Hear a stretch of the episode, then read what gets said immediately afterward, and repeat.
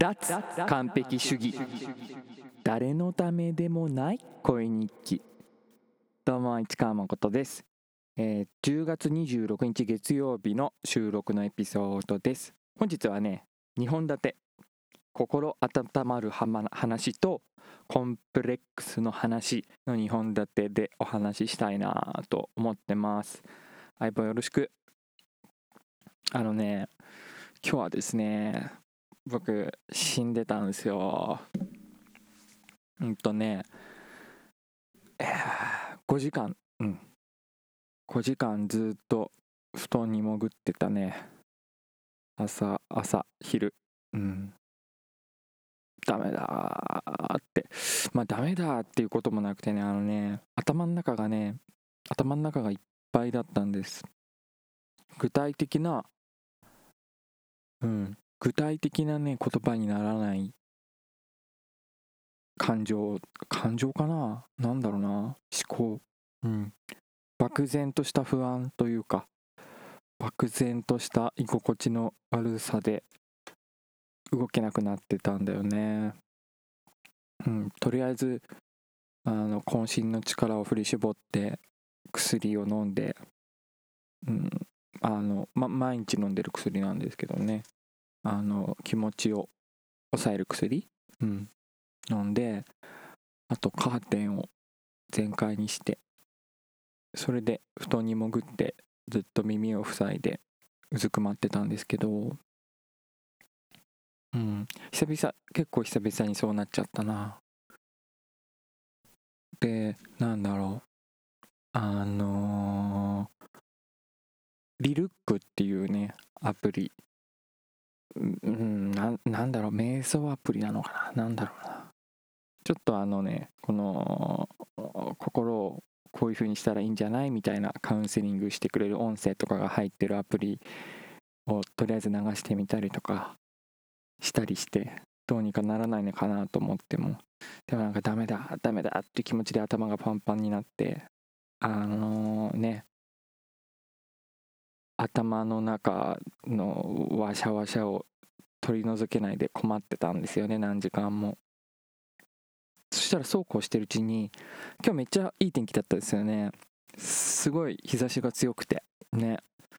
いい天気だったよね。でいつもより日差しがさすごい強かったと思うんだけど僕亀飼ってるんだよね。亀。亀の水槽にさ日日が当たってさしたらうちの亀がもうあのサンシャインハイになっちゃって。そういうのあるんだよね。亀とか爬虫類とかあって。なんかこううわ太陽だ太陽だ来たこいこれみたいな感じ。にうちの亀がなって。で水槽から脱走したんですよ。うん。あの僕がうずくまってるのをよそに。うん。で僕はね僕でそれどころじゃないからあ仕事しないとあの連絡をこうしないとやばいとか思ってるから亀が脱走してることなんてもう正直全然ね認知はしたけど気にしてやれなくて。うん。それで何時間かしてあでも5時間なんだよ。5時間。覚えてる。9時半ぐらいから2時ぐらいだったから。うん。あのね2時ぐらい2時前だな。1時何分半とかかな。あの亀がねソファーの上の背もたれの上を登ってね窓際を歩いてるのが目に入ったんだよね。うん。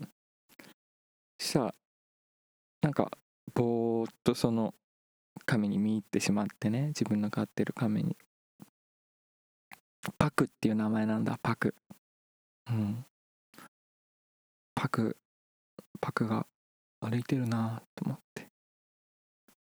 でそしたら知らず知らずのうちに僕布団から出ててさパクのとこに行ってさパクを抱えてさ。で亀ってあのー脱皮みたいのするんですよね。あの蛇とかのトカゲの脱皮は想像できると思うんだけど亀の場合は甲羅が剥がれてくんですよ。あの亀の甲羅ってさ六角形が3つ真ん中にあってその周りに台形みたいな台形とあと五角形みたいな感じかなが12345678910個ぐらいあるみたいな。でその前にちっちゃい四角がダララッとあるみたいな。のが亀の甲羅の形なんだけどね。その六角形だったり台形みたいな部分が1個ずつがペラって剥がれるの。大きくなっていくと。でうん。あのもう剥がれかかってプラプラしてるやつを取ったりしてあげてさ。そんなことしてたらなんかあ何も悩まずに今この亀のことだけを見てたなパクのことだけを見てたなと思ってうん。気持ちがちょっと復活したんだよね。うん。すごいよなすごいねと思った。パクありがとうって思った。それで僕はその後ね起き上がってなんとか仕事をすることができたという日でした。すごいよね動物。うんすごい。ねペットを飼うってなんだろうねって僕は思ってるけど。うん。そのペットの人権はどうなってんだ？人じゃないけど。まああのご飯ご飯いつでももらえるしね。好きなとこには行けないけど外敵にも襲われないしね。いいかどうか分かんないけど。いやでもペットの幸せをあんまり考えすぎちゃいけないかな。うん。あでもパクのこと僕歌にしてるんだ。あのねあの Spotify とかで検索してみてください。CD 持ってる人は聴いてください。クレヨンイーターのベビアペっていう曲なんですけど、うん、パクをね最初うちに連れてきた時はあのねうちに連れてきた時は臆病でさあの環境になれなくてもうほんと赤ちゃんだったんだけど、うん、餌を食べてくれなかったんだよね。1週間ぐらい食べてくれなかった。すごい不安だったよ。大人のカメだったり1週間食べなくてもさ全然平気だったりするけど。いやこのまま衰弱しちゃったらあれだなみたいな。どうか食べてくれみたいな感じだったんだよね。でまあ1週間経つ前にも1日2日で名前つけたと思うけどご飯をパクパクパクパク食べる子になってほしいと思ってさ最初食べてくれなかったから。それでパクって名前つけたんだよね。うん。あのあそれでクレヨンインターのベビーアペはねそんなねパクのことを思って描いた曲。あの赤ちゃんの歌だとね勘違い人間の赤ちゃんの歌だと勘違いされることあるけどあの亀の赤ちゃんうちのパクのについての歌でした。パクパクってコーラス入ってるでしょ。パパクの名前入れてんだよ。初めて話したこれ。友達とかにもあんま言ってない、うん、相棒に初めて話したよ、うん、あでこれこれがね第1部の心温まる話でした。第2部。もう8分だけど。うん。どうしよう。話そう。話します。うん。今日長くなっちゃうかもしれないけど。後半後半まで聞いてくれる人だけが聞いてくれればいいみたいな感じだわ。今日ね仕事しながら僕あの銀杏ボーイズのニューアルバムを聴きました。てかねさっき聞いてて。半分ぐらいしかまだ聞いてないんだけど半分ぐらい聞いて今これ喋ろうと思って喋り始めたとこなんですけど。うん。音かっこいいな。音かっこいいって思った。音作り。うん。ノイズすごいかっこよかった。で僕あの銀杏ゴイステチルドレンじゃないんですよ、うん、ミネタフォロワーじゃないんですよね実は。実はなのかどうか分かんないけどさ。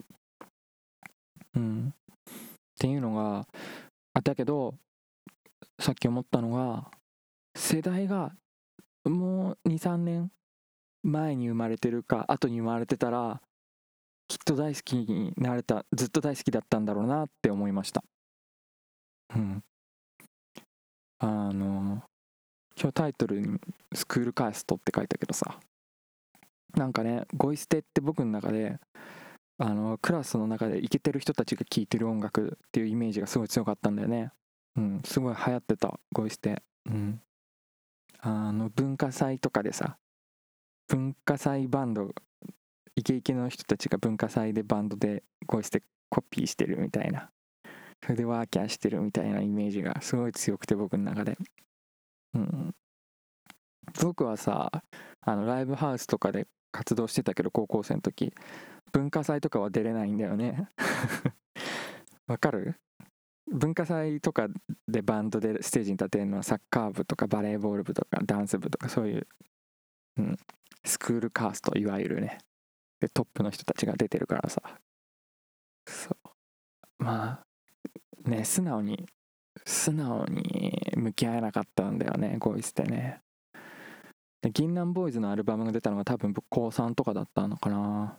うん。聞いたけどね。うん。多分全部聞いてるけど。うん。あとあれかな。歌詞歌詞もあるんだよね。あのこれはちょっとスクールカーストと関係ない話だけど僕恋愛感情がよく分かんないくってさ。まあいまだにだけど。なんか割とそのあの子にどうの？みたいな。ね。うん感じが。割と僕分かんなくて。うんこのなんだろう。中高生の時ボーイズトークにもついていけないタイプだったんだよね僕。うんまあいまだになんだけどさ。まあ、うん、まあなんだろう。下ネタ苦手な人っていう立ち位置でなんとかやってるんだけど。うん。そう。だからねその歌詞がねどうも馴染めなかったよね。あと東北の人じゃん峰田さんね。それも羨ましかったな。うん。なんか自分の田舎があって上京してみたいな。そういうストーリーに親近感持てなくて。うんまあ悔しかったんだろうね。なんかそう。だからなんかこうここいろんな環境的要因がストッパーになってフラットに向き合えなかったんだよね。Going Steady や銀杏ボーイズの音楽に。うん。だからちょっと世代が違ったらすごい大好きになってたんだろうなって今日思ったな。あのピッツァオブデスとかも一緒。ハイスタとかね。あそこら辺もイケてる人たちが聴いたり演奏したりしてるみたいなイメージあったな。うん。メロコア全盛だった気がする。うん、うん、なんだろうね。だブルーハーツとかもさは僕の世代だとさあ聞きやすい世代だったと思う。タイミングによっては僕よりちょい上の人とかは結構ロック好きな人は聞けなかったかもしれないねもしかしたらね。うん。あの本当インディー時代から知ってる人とかはもちろん普通に聞いてるとしてこのメジャーでテレビの CM でさパルコの CM でリンダリンダ流れてるみたいなそういう時期トレイントレインがなんだっけ青春青春落書きハイスクールだっけなんだっけ昔のドラマちょっとネットで見たことあるけどそういうのとかで取り上げられてた頃にロック好きで知った知った人だとあんなあんなもんみたいなあんな流行りもんみたいになってたかなって思ってさ、うん、僕はそういうのがないフラットな世代で後追いで聴けたからプロ初好きになれたけど、うん、ねなんか音楽的にもさ銀杏ってさあの、ジャパニーズフォーク足すパンクみたいな切り口もね今はもっとかっこよかったな、 GOING STEADY と思って。うん。あある種青春パンクの走りだと思うけど、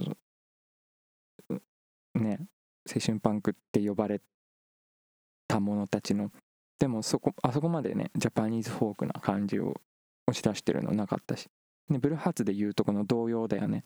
パンク足す童謡みたいな。ね、クロマニオンズになってパンクタスアニソンになっちゃったけど。そうアニソンっていうのをねアニソンなんだってあの昔の昔のねうんヒロト大好きじゃん。昔のアニソン。なんだっけ？あのあのー名前出てこないな。タイムボカン、うん、とかね。そういうあそういう感じを取り入れたかったんだっていうのを気づいてから合点がいってああじゃあ好きなことやってんだしょうがねえやと思って。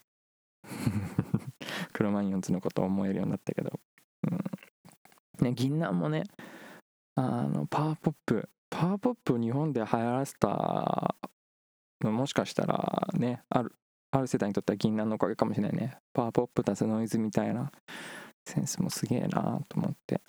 うん。いや素直に音楽すごいなと思ったけどやっぱね聞いててミネタさんの声聞くとどうしても高校の時のクラスカースト上位の人たちの顔が思い浮かんでしまってうん素直に聞けないなっていう自分がいたりしました。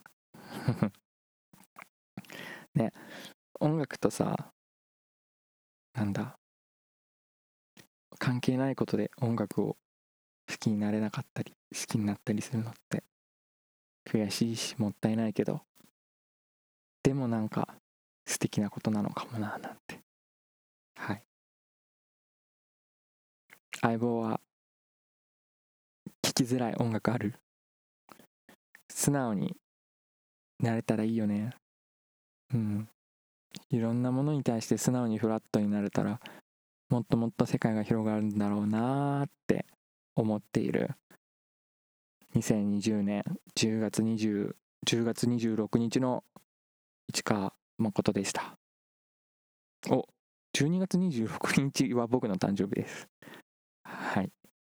言い間違えたからお知らせしただけです。それじゃあ今日はいっぱい喋っちゃいましたね。じゃあまた。バイバイ。バイバイバイバイバイバイバイバイバイバイ。